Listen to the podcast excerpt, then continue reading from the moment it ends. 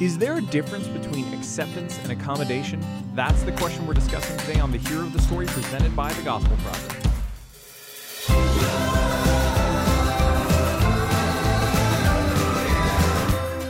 Thanks for joining us for today's episode of The Hero of the Story, a podcast to help you explore the big story and big truths of Scripture. I'm Aaron Armstrong, and with me is Josh Hayes. Josh, how's it going, man? It's going well. Um, I'm looking forward to our discussion. We're dealing with a short but nonetheless substantive and challenging uh, epistle today with uh, Philemon. Yeah, yeah. And this is one of those passages of Scripture that uh, chances are you may have missed because it is a teeny tiny epistle. Um, it is actually the shortest of all of Paul's epistles. Tied, I believe, if I if my math is right, is um, almost as short as Jude. Yeah, Jude, Jude and Philemon always get thrown up uh, thrown up as the examples of short uh, books of the Bible. You got Although- Sec- Second although- John and Third John are really short too. Yeah, I think those two combined equal out to this one in terms of yeah, I haven't of- seen the stats on the exact word count lately of, the, of those books. Well, you know, just count it by verse and it's fine. so. Oh yeah, verse since since you know the the first century authors were dealing you know writing in verse like what do I, I've, got, I've got verse two down now I need verse three I need a really yeah, good that's line right. here That's right. All right. So before we get uh, before we get into this, uh, let's let's set up a little bit of context for Philemon, and um, and then we'll read the actual epistle because it's nice and short. Uh, we'll hit a few questions and then we'll be on our way. So, Josh, how about you give us the quick rundown on what we need to know about this letter? Sure. This is one of Paul's uh, several uh, prison letters, so it's dated around 62 A- A- AD. Uh, so think of the same uh, time frame as Colossians and, and Ephesians. Uh, there's some connection to Ephesus and, and Paul's um, interaction with uh, with Philemon. As I said, it's one of the, the, the prison epistles, so you're going to place it around the time that, that Paul was in Rome uh, under under watch there by the uh, by the Roman guard. Uh, it's it's different though from his other epistles. Instead of being sent to be read to an entire church, it's it's written directly to a specific individual, and it's dealing with an issue uh, between two believers, namely Philemon. Um, whose name is in the title of the of the of the epistle, and then Onesimus, who's a former bondservant or slave of, of Philemon. Philemon was likely a a wealthy uh, man who had a, a considerable estate since he was able to own a slave, so to speak.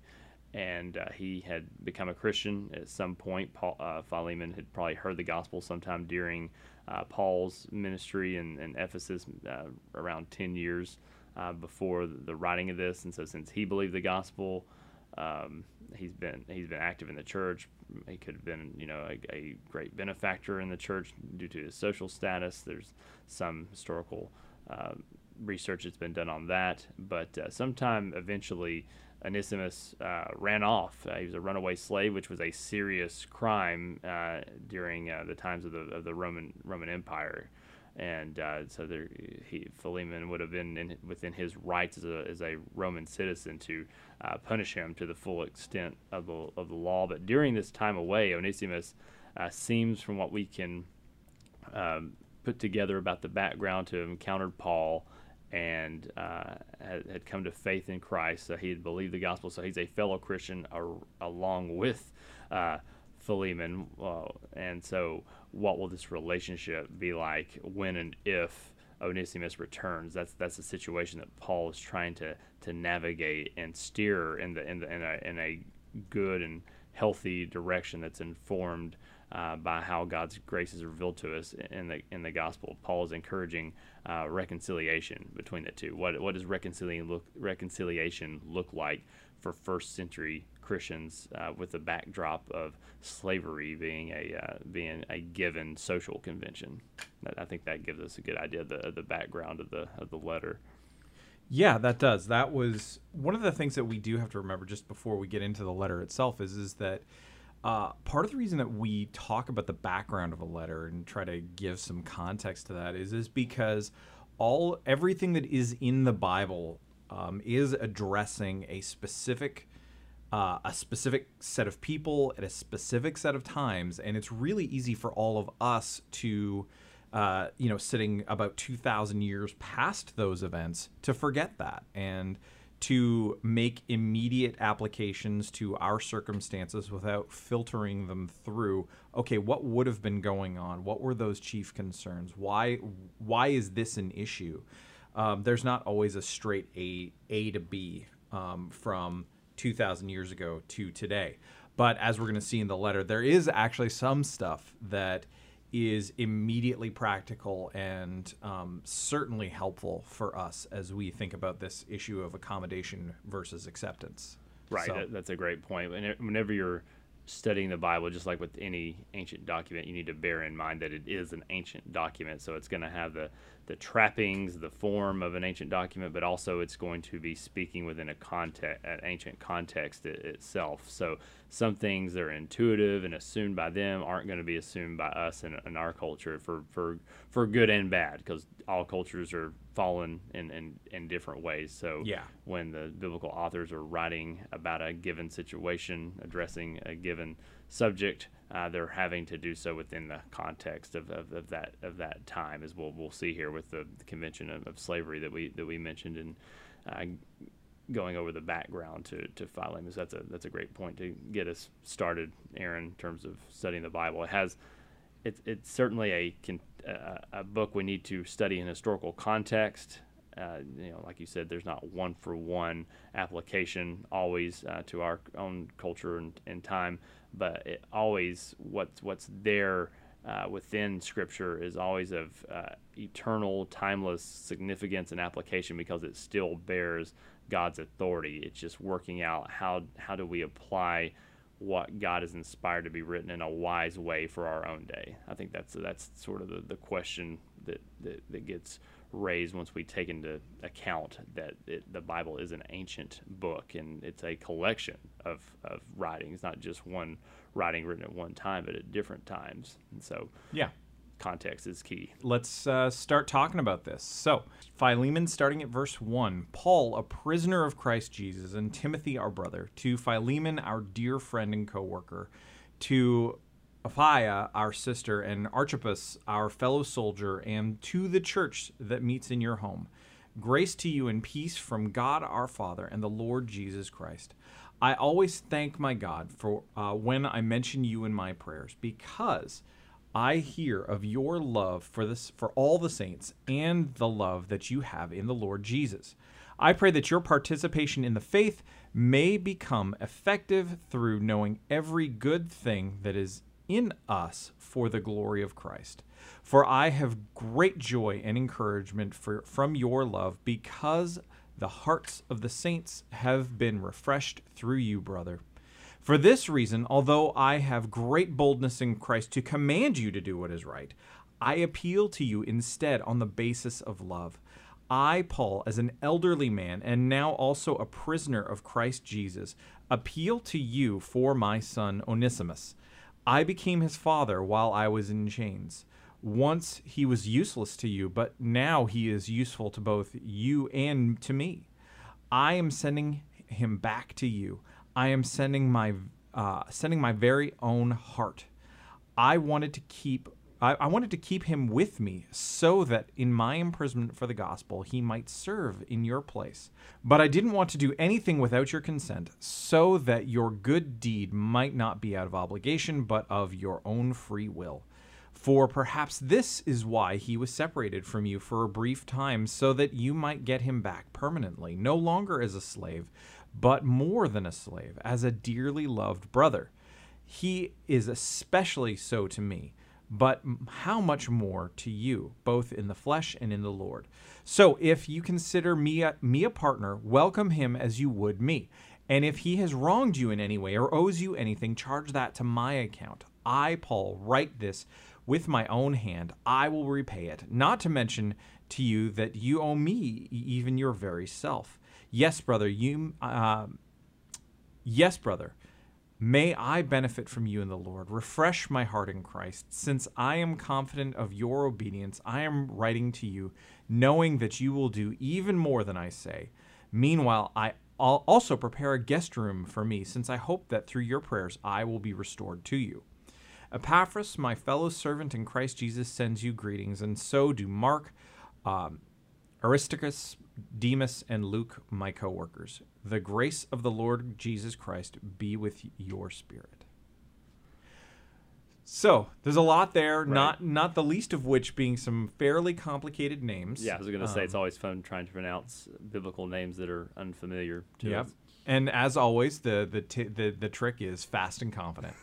so, but there is some interesting things here. Um, just thinking about people that had, you know, a, a theme that we're going to that we're going to touch on in a minute. Um, that connects to the one of the themes we're going to talk about rather. Uh, there's some names in here that show up that do show up in other places, both in the narrative portions of the New Testament as well as in Paul's other epistles. So, for example, Mark and Demas Right. um, both show up um, in other places. So clearly, um, at this point, Mark and Paul's relationship has been restored and healed, um, and yet Demas is still in the picture. Right, right, because So- Demas is said to stray from the faith in, in, in another epistle elsewhere. That's yeah. right. That's right. All right. So thinking about this letter, uh, what are some questions that we should be asking as we read and study it? Well, as we've um, alluded to to some extent, what what are the, what are the main themes to consider in this letter? And one of them is reconciliation. That's a very obvious one.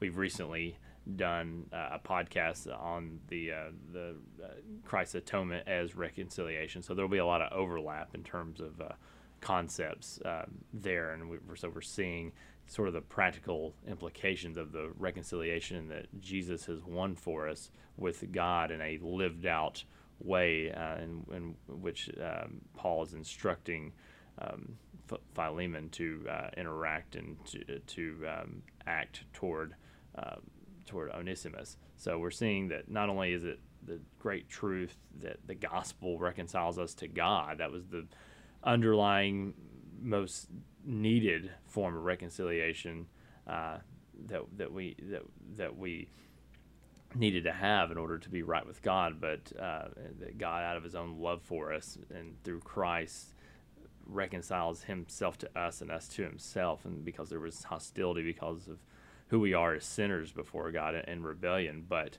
there's also horizontal implications to that vertical uh, rift that was between God and us that's been recon- that's been reconciled and taken taken care of. So here we're seeing, well, how does this reconciliation that we have in Christ, how's that to be lived out uh, with, with one another? How what are the implications for that between a, a slave and a master? And how should the master now approach his slaves, seeing as they're both uh, Christians in, in this case.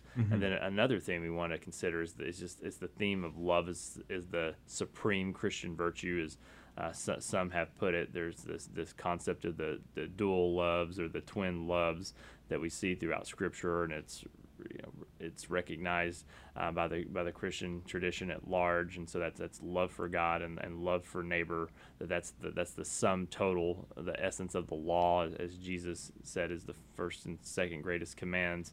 And so we're we're seeing love for God and loving the other individual, even if he is a slave, as if he's made in the image of God. But in the case of this, even i- as if he's another Christian, since that's what uh, Onesimus had become. And so that's entirely different way of conceiving uh, of humanity than this culture would have in terms of not seeing people as equals according to the, the social structures that, that were in place at that at that time. And it's even uh, radical in some regards in every in every culture and even even our own today. Though there's a lot of about human dignity we can thankfully take for take for granted uh, because of Christianity's influence and, the West specifically. But nonetheless, it's, it's nothing that was short of radical uh, during the first century time to to regard uh, someone who's of the slave class. Uh, that that's their lot in life. Regard that, regard that someone someone as, as an equal and someone you should care about treating in a loving fashion, not just treat respectfully, but according to love. So you're seeing Paul exhort uh, Philemon to uh, exer- exercise and practice love toward uh, Onesimus as his fellow brother in Christ. Yeah, and that uh, that desire to see his uh, see Philemon treat Onesimus as he is, as a as a beloved brother in Christ, really is the the the point of this whole letter, right? So, um, we, but it also leads into the into the next question, which. Uh, you know, as you read those first four verses, and as you continue to read the letter, you see Paul um, again and again um, commending and appealing to Philemon's faith and to how he expresses his faith practically in his love and encouragement, his bringing joy to to others, um, and there is a, um, and this is this is another one of those places where, um, you know, us being in a specific moment in time, our tendency is often to read such things very cynically and to say, well, Paul is just buttering him up to um, to in order to make him feel good and then get and then get him with the request. Is that what Paul was doing though? And the answer is no. He genuinely was not doing that. Uh, Paul was commending Philemon's character, um, and he was doing so genuinely.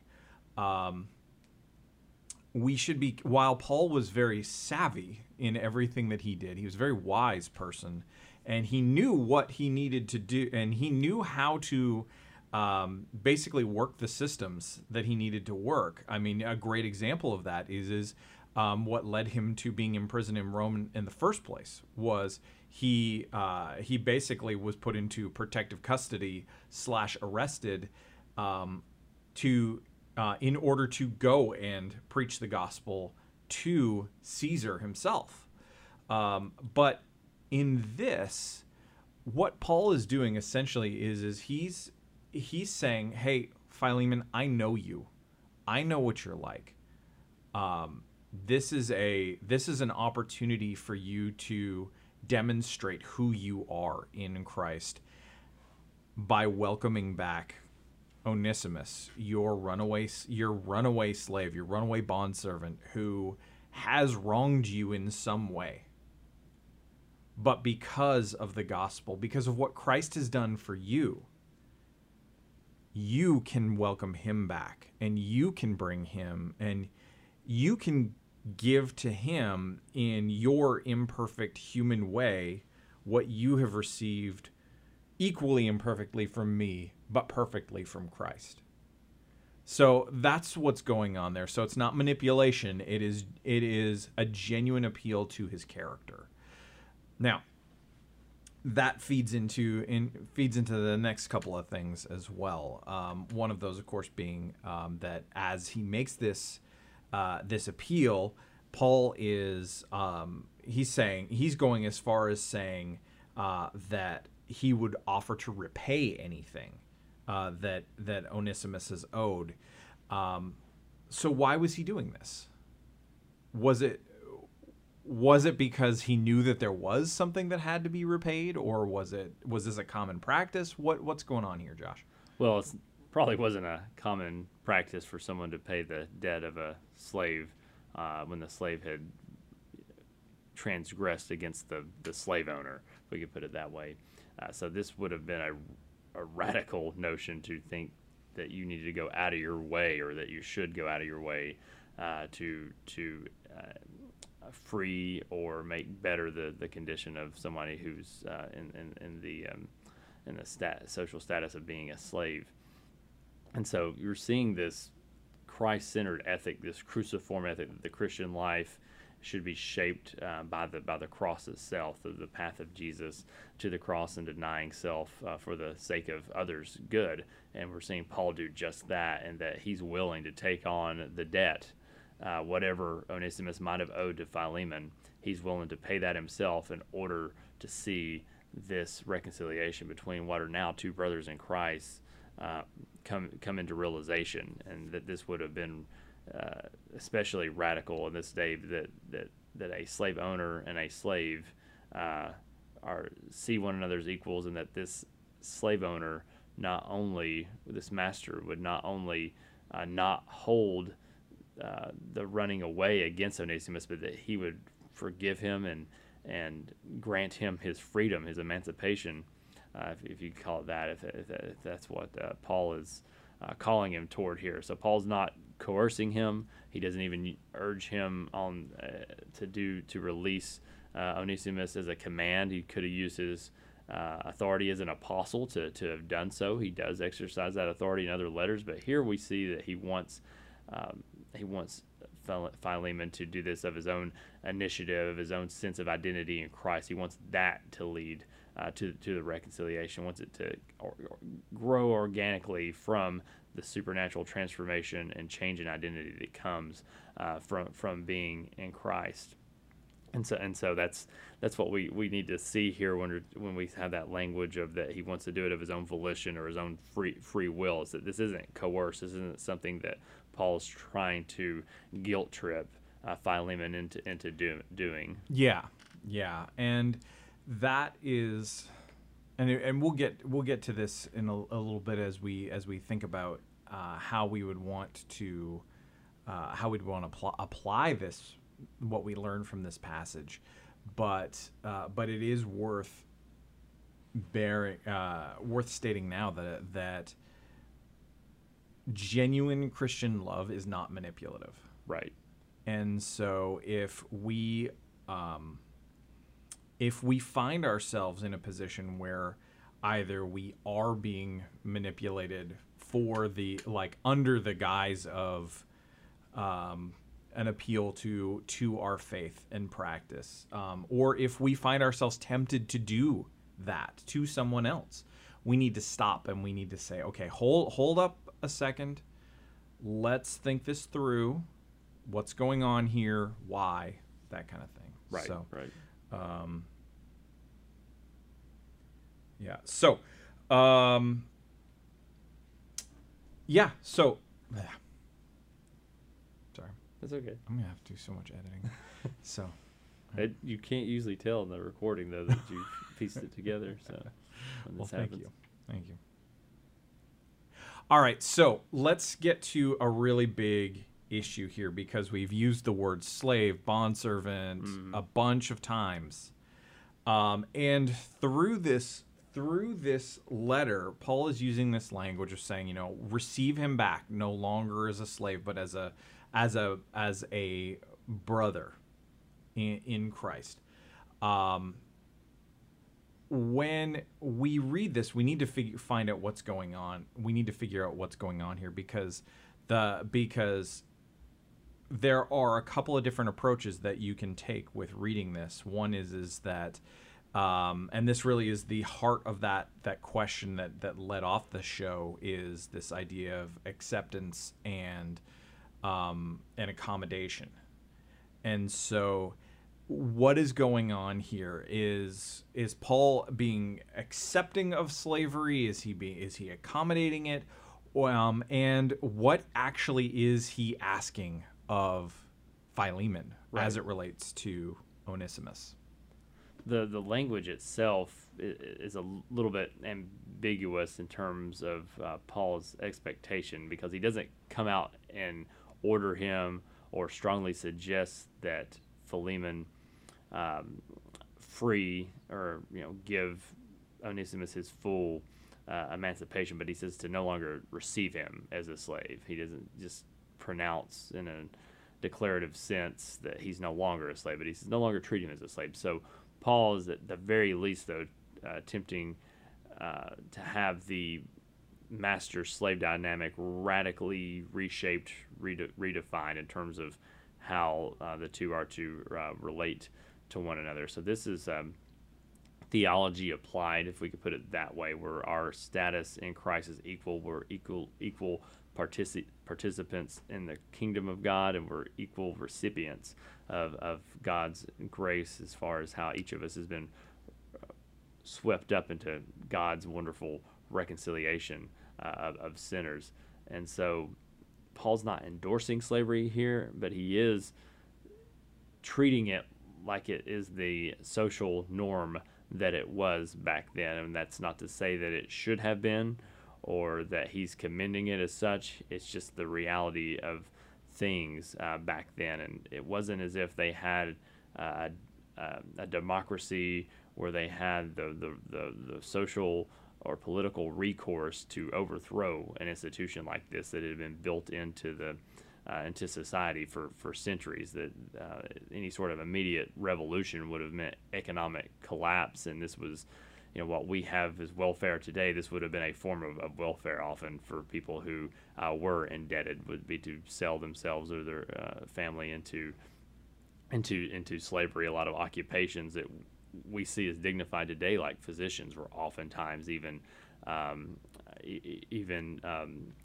something that one would take on as a as a slave and being a, a personal physician to uh, somebody in, in nobility. So we, we want to recognize what the social institution was in, it, in its context while not endorsing it. Uh, this is where it takes a certain level of humi- humility and critical thinking on our part and understanding how people in the first century had to navigate that. And Paul was one of the people who had to just deal with this as a as a given but the gospel nonetheless brought change and transformation to the practice of slavery within the church as we see in epistles like uh, to the ephesians and in colossians. He reshapes that slave master um, dynamic in terms of having it informed uh, by the by the by the gospel. Um, without this recourse to overthrow as we as you know 21st century uh, politically minded individuals uh, might think that there wasn't a realistic pathway to overthrowing a, a, whole institution. So Paul is working out the redemptive implications, if we could put it that way, of his theology for for that institution. And one of the, the best ways to change that institution, since again, the church did not have the power, influence, means in that day to to, uh, to overthrow this institution for for good. That's something we see takes place centuries later with the uh, abolishment of the slave trade in the West, which is we need to note different than the slavery that was going on in the first century. That you know, when we think of slavery today, we think of race-based chattel slavery. This was a different form. It's not apolog- I'm not apologizing, or we're not apologizing for that form of this more sort of working class indentured servanthood form of slavery that that existed in this day where human, one human being was still saw saw as owning another. That that's wrong, but it was it didn't have uh, it didn't have as uh, much of a denotation of racial superiority as, as later forms of, of slavery uh, uh came to have as we know it in the, in the West. But as, as I was saying, the best and most effective way of undermining the institution and transforming it was to change the way that masters and slaves uh, related to one another, which is what we see Paul exhort and commend in, within the context of the church to treat a slave with kindness, with love, with, with compassion. That was not a given in, in the first century. Uh, but we do see Paul in places like 1 Corinthians 7.21 where he uh, exhorts slaves. He suggests that they pursue their freedom where it was feasible. And then we even see Paul condemn slavery as a as a deplorable practice as something that's sinful. In 1 Timothy uh, 1 9 and 10, he lists slave traders as an immoral behavior. He lists that among the sins that he names in that passage when Paul is bringing up different forms of sin. Uh, also, Paul uh, affirmed the equality that both slave and free shared in Christ. And uh, we see that multiple places, especially Galatians 3, Colossians 3, that, that we mentioned uh, in other epistles where Paul uh, treats uh, slavery. Ephesians six, another place uh, you might want to might want to look at, and Philemon's connection to Ephesus makes that all the more significant in this this discussion. Uh, but we nonetheless see Paul's practical resolution to dealing with this uh, social evil that was a given in, in that day, and he's a, he's accommodating around the social evil in order to do effective and, and wise uh, ministry, and this is a great example of how a Christian can navigate social evils that aren't realistic to overthrow in the uh, immediate hor- horizon of things, uh, but nonetheless wants to, want to bring gospel perspective and, and gospel change uh, toward such such such a such an institution. And so, by this example of Philemon and Onesimus, this would have given other Christians who might have owned slaves a, whole new model to follow in terms of how they related to their slaves. And so what what we're seeing is Paul sort of plant the seeds in a culture that would eventually undermine the whole practice of slavery, as we see with William Wilberforce and those who uh, were able to um, able to move the West to denounce the, the institution of slavery, uh, you're you're seeing in seed form, you're seeing the, the seeds planted that would that would uh, eventually lead to the abolish, abolishing of, of, slavery. It just it took time for the gospel to penetrate culture and society in a way where the larger population would also deem it as as, as a evil to bemoan and not just an economic necessity if we could put it that way. Yeah. that, that, I think that gives us somewhat of a picture of what's going on there. Again, it's not to get to the heart of that question, as you mentioned, Aaron. Are accommodation and acceptance the same thing? No, no, they're not. Paul is accommodating a social evil with that he doesn't have recourse to to overthrow in any sort of realistic way. Uh, but he so but he's not saying we should accept or endorse this, but it's something that we have to deal with. Yeah, ultimately, there's something that is a lot more effective when it comes to like basically grassroots subversion, which is really what what he's talking about Right. in his accommodation of the societal practice, and that actually leads us directly into um, you know what kind of guidance we can be offering as we're working through this passage with someone else. Um, you know, we do have to recognize that difference that um, that there is a difference between acceptance and accommod- and accommodation. I mean, right now in our society, there is, um, uh, it you know, it can be framed as the redefinition of tolerance, where tolerance once meant that people could um, coexist meaningfully and uh, and respectfully without without having to agree upon everything. Now, um, now tolerance has been redefined to mean what it fundamentally cannot mean, um, which isn't simply that I acknowledge the right for what you believe to exist, but I must therefore celebrate in order to um, celebrate and fully accept whatever you believe or however you behave or any of these kinds of things. Things that, um, as Christians, we know we can we we cannot accept. Um, so when so thinking about lifestyles of all different sorts and kinds that um, ultimately are an enslavement to sin, and so we think about um, uh, same-sex relationships. We think about um, uh, people living in like in living in any kind of uh, relationship or outflow um, of existence that doesn't reflect God's intention for humanity. Um, so it's not just one type of thing; it's many different, uh, many different sins, basically.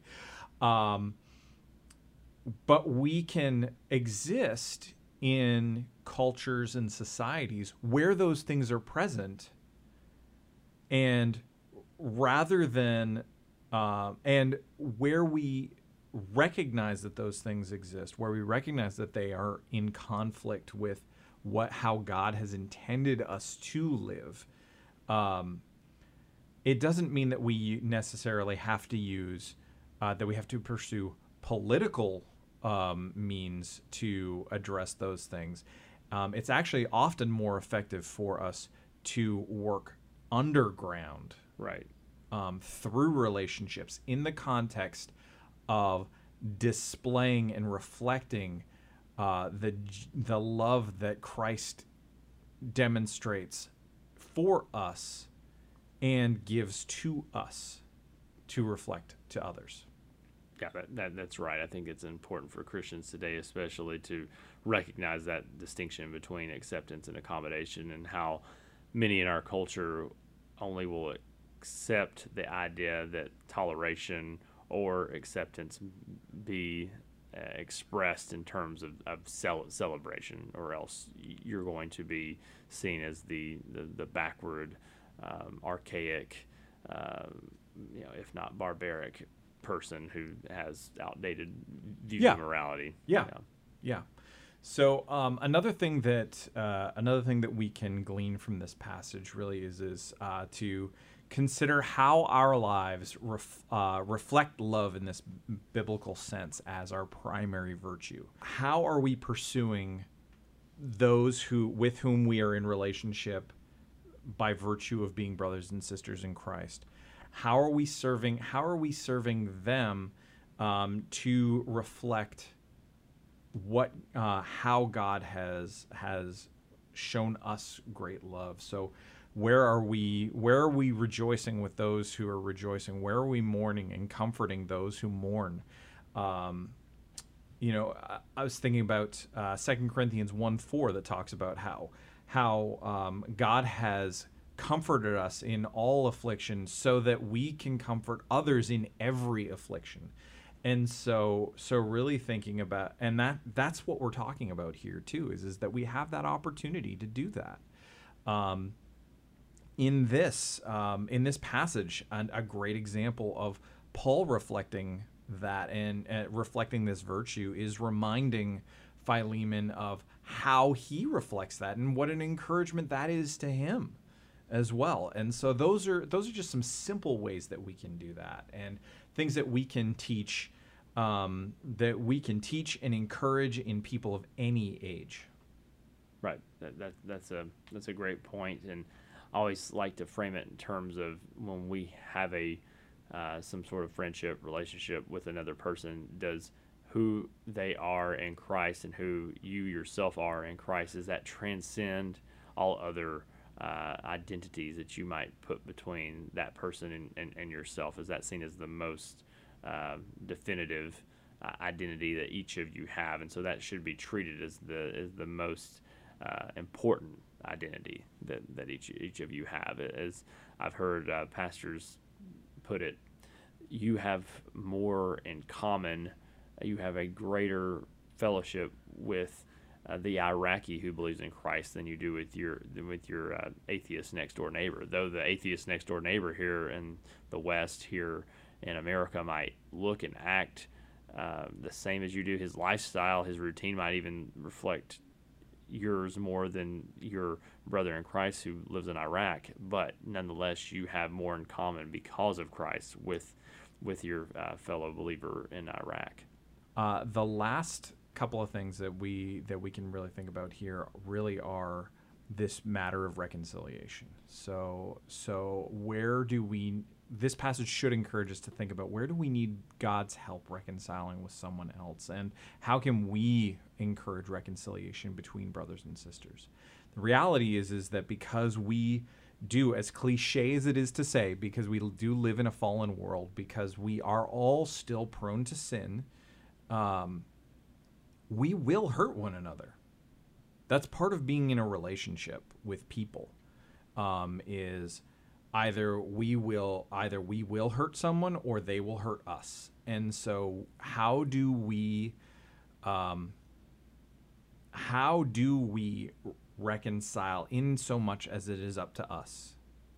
Um, and how do we and if not entirely reconcile because there's certain there's certain things you can't um, like you can forgive, you can have a degree of reconciliation, but you may not be able to have a um, have the same kind of relationship. I mean, you think about um, some of the more uh, deplorable evils that that humans commit to one uh, against one another. Um, some of those, it's not a good idea to continue to be in any sort of meaningful relationship with, even if you don't necessarily bear them any ill will. Right, right. Um, that's a whole nother complicated side issue. But for the normal day to day stuff, um, what we need to remember is is is that that ethic, that that virtue of love as as being primary. And again, specific, not love in general, because love is not all you need, um, despite what the Beatles tell you. Um, it is specifically the the the love of God demonstrated in the life, death, and resurrection of Jesus. That is when uh, that is the heart and motivator for all love that we that we express in a genuine biblical sense.